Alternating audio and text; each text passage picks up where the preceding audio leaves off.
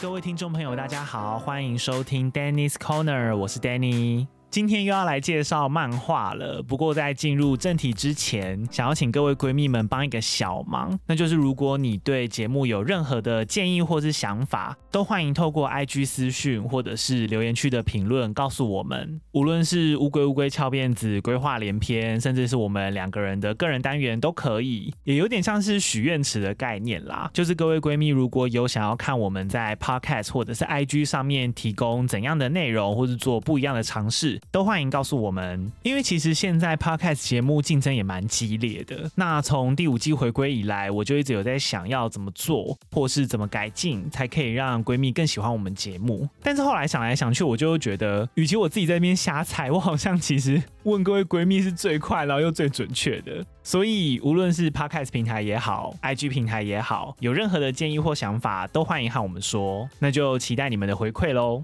好，那接下来就进入我们的正题，就是我要来介绍周五更新的 Line Webtoon 漫画。呃，周五我目前有追十六部啦，但是特别想推荐的没有多到可以像周四更新那样还分两类，所以我就单纯推荐我心目中的前三名，以及我最后会 bonus 两部，目前还很新，还说不太准，但是我自己觉得后市看涨的。好，首先第三名是《神灯精灵雅美娜》，它目前是连载中，然后我追到第一百三十话。如果你已经有点看腻了，单纯谈恋爱。爱小情小爱都市恋情，想要换个口味的话，那我蛮推荐这一部的。尤其是如果你喜欢看恋人同心协力携手作战的话，那更不能错过。这个故事是在讲说，有一个古老的魔法之都叫做帕兹，里面的女主角雅美娜，她是当时已经少数仅存的魔法师之一。但是后来帕兹她因为政变革命被攻陷之后，在其他魔法师的牺牲下。只有雅美娜一个人逃出去了，她成为仅存的唯一一位魔法师。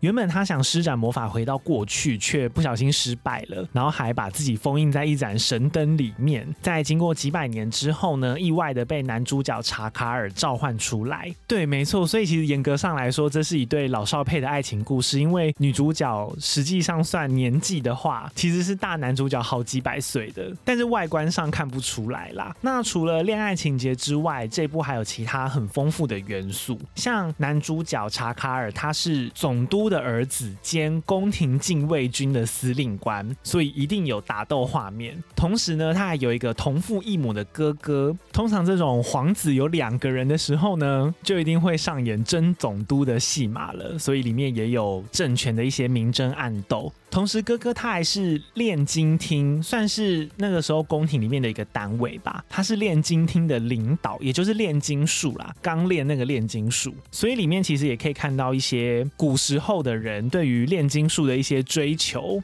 甚至是还有比较惊悚的人体炼成的部分。虽然说元素这么多，但是作者非常会安排剧情，所以各个情节的比例，我觉得拿捏得非常刚好。你不会突然觉得，哎，我好像在看钢炼，哎，我好像在看格斗漫画，哎，我好像在看爱情漫画，都不会。我觉得就是非常刚好的混合在一起。那刚刚提到的这个同父异母的哥哥呢，个性上比较阴险，非常善于算计，其实已经算小反派了啦。但是看到目。前我才发现，原来他不是最大的反派哦，还有更厉害的角色在后面，那我就不爆雷了。同时，这也是我追这么多部漫画里面，我觉得配对最契合的一对。一方面是男女主角的个性都蛮讨喜的，另外就是每次打怪物或者是有任何的打斗，都可以看到男主角在最前线拿剑战斗，然后女主角在后方用魔法支援的画面，就是很像一对亡命鸳鸯啦，非常的 match。总之，这是一部画风很漂亮、元素很丰富，然后架构很标准的一个爱情故事。再来第二名呢，是首尔末日危机。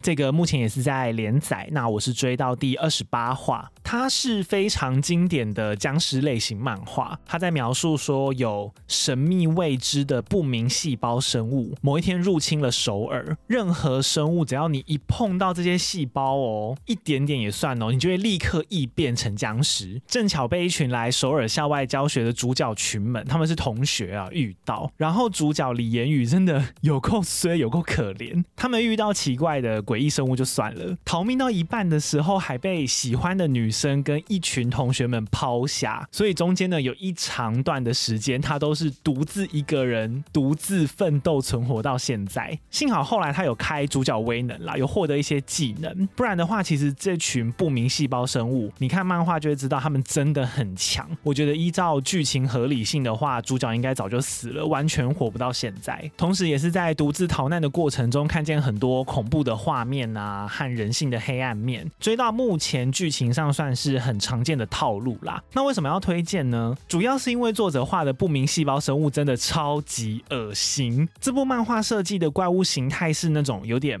半异体状的，所以能够入侵很多地方，常常把人逼到一些死角。我觉得这个特性让整部漫画的紧张刺激感加分非常多。不过怪物这么强，这也是我目前最大的疑问啦。因为这部里面出现的那个细胞怪物真的太强了，强到我很担心结结局会不会是全部人死光。还是干脆开放式结局不收尾，或者什么可能也许主角梦一场啊，气死大家什么之类的。讨论区也非常多人在猜怪物的弱点到底是什么，以及后续作者要怎么解谜、解开这个神秘怪物的谜团，还有收尾，算是吸引我继续看的原因之一啦。总之，这是一部怪物非常恶心，欢迎大家去同情一下男主角的 末日类型漫画。再来呢，就是周五跟心里面的第一名。我每次即将要追他的时候，我都觉得非常的兴奋。就是《恋爱复制人》，他目前也是连载中，然后我追到第二季的第十六话。如果加进第一季的话，应该总共是六十六还六十七话左右。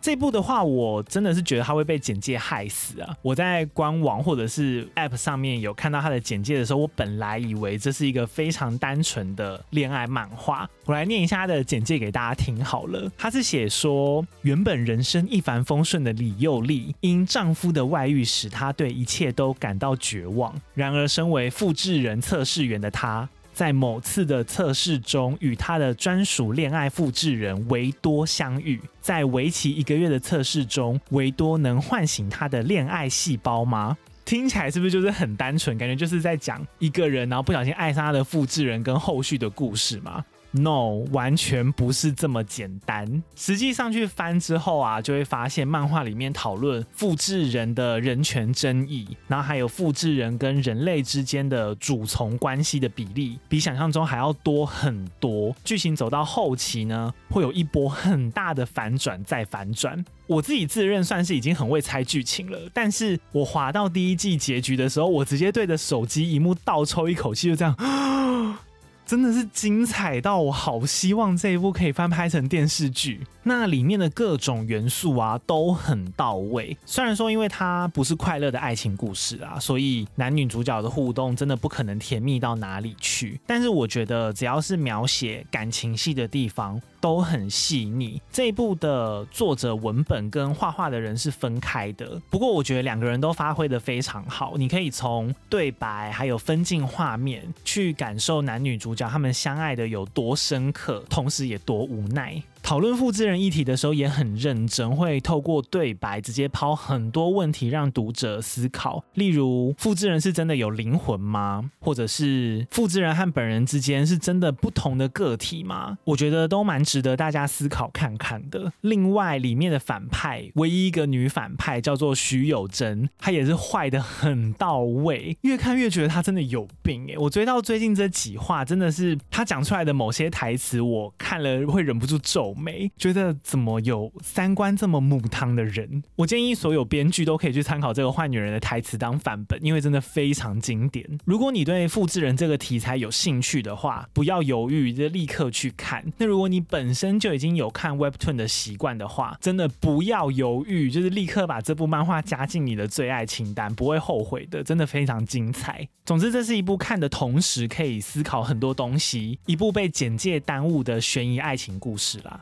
最后是两部目前还很新，所以我有点说不太准，但是我猜测感觉它会后市看涨的两部漫画。第一个是语义错误，它目前我是追到第十二话。其实如果有在关注 BL 作品的人，应该都已经听过了啦。这部最初的文本是网络小说，后续改编成了同名的电视剧，在今年上半年非常非常红，也捧红了演出主角的两位演员，甚至后来推出了电影。那我不确定漫画是在什么时候推出的，总之我自己也是因为这个 IP 名声太响亮了啦，才决定开始追。但是电影啊、电视剧等等，我全部都没有看过。我追漫画就是完全把它当成一部新作品在看。看到目前，我觉得除了其中一位男主角叫做秋尚宇，他的个性真的太像机器人了，非常的死板，我觉得有点不讨喜之外，画风啊，还有他和另外一位男主角叫张载英之间的互动，我觉得都很不错。那期待后面可以看到秋尚宇出现一些反差啦，应该会吧。通常我自己觉得这种漫画的进展，应该就是那个冷冰冰的男主角，他最后可能会被融化，然后出现一些他自己都很意外的举动之类的。再来第二部呢，是吃掉丈夫的女人，我目前是追到第十一话，听名字也知道这是惊悚类漫画啦。他在描述一对夫妻，男生叫李永元，女生叫陈美人，他们原本感情非常好，然后是外人人人称羡的一对夫妻。直到某一天，老婆她意外的发现老公开始有一些奇怪的举动。至于这个举动是什么呢？我目前也说不准。我自己感觉好像是跟家庭祖传的一些那种宗教仪式有关系，微微的邪门呐，微微的邪门。看到目前呢，我真的是只有觉得结婚对象要慎选。如果有一天我已经结婚了，才看到另一半像剧中的老公那样子有这么诡异的举动，我真的是会当场先离婚的，快逃再说。不过女主角呢，目前到第十一话已经欺骗自己太久了。她等到要去申请离婚手续的时候，发现身边的一切已经脱离不了老公的掌控。当然，漫画一定要这样演嘛，不然的话很快就结局了，一定要有后续。只是说希望后续可以有一些意外的起伏，可以让我吓一大跳。好，那以上呢就是今天推荐的漫画了，推荐了五部周五会更新的 Live Webtoon 漫画。那如果你喜欢这个节目的话呢，欢迎留下五星好评，请务必多多帮我们评分，帮助我们把节目排名往上推，让更多人看见。另外记得追踪我们的 IG T U R T L E D I E 零三。那我个人的 IG 呢是 D 点 C O R N E R 零三，里面呢都会有我们整理好更多和节目相关的内容。更重要的是可以抖内赞助我们，或是订阅我们的节目，你们的小额支持都会是我们更新节目的最大动力。那我们。就下一集再见了，我是 Danny，拜拜。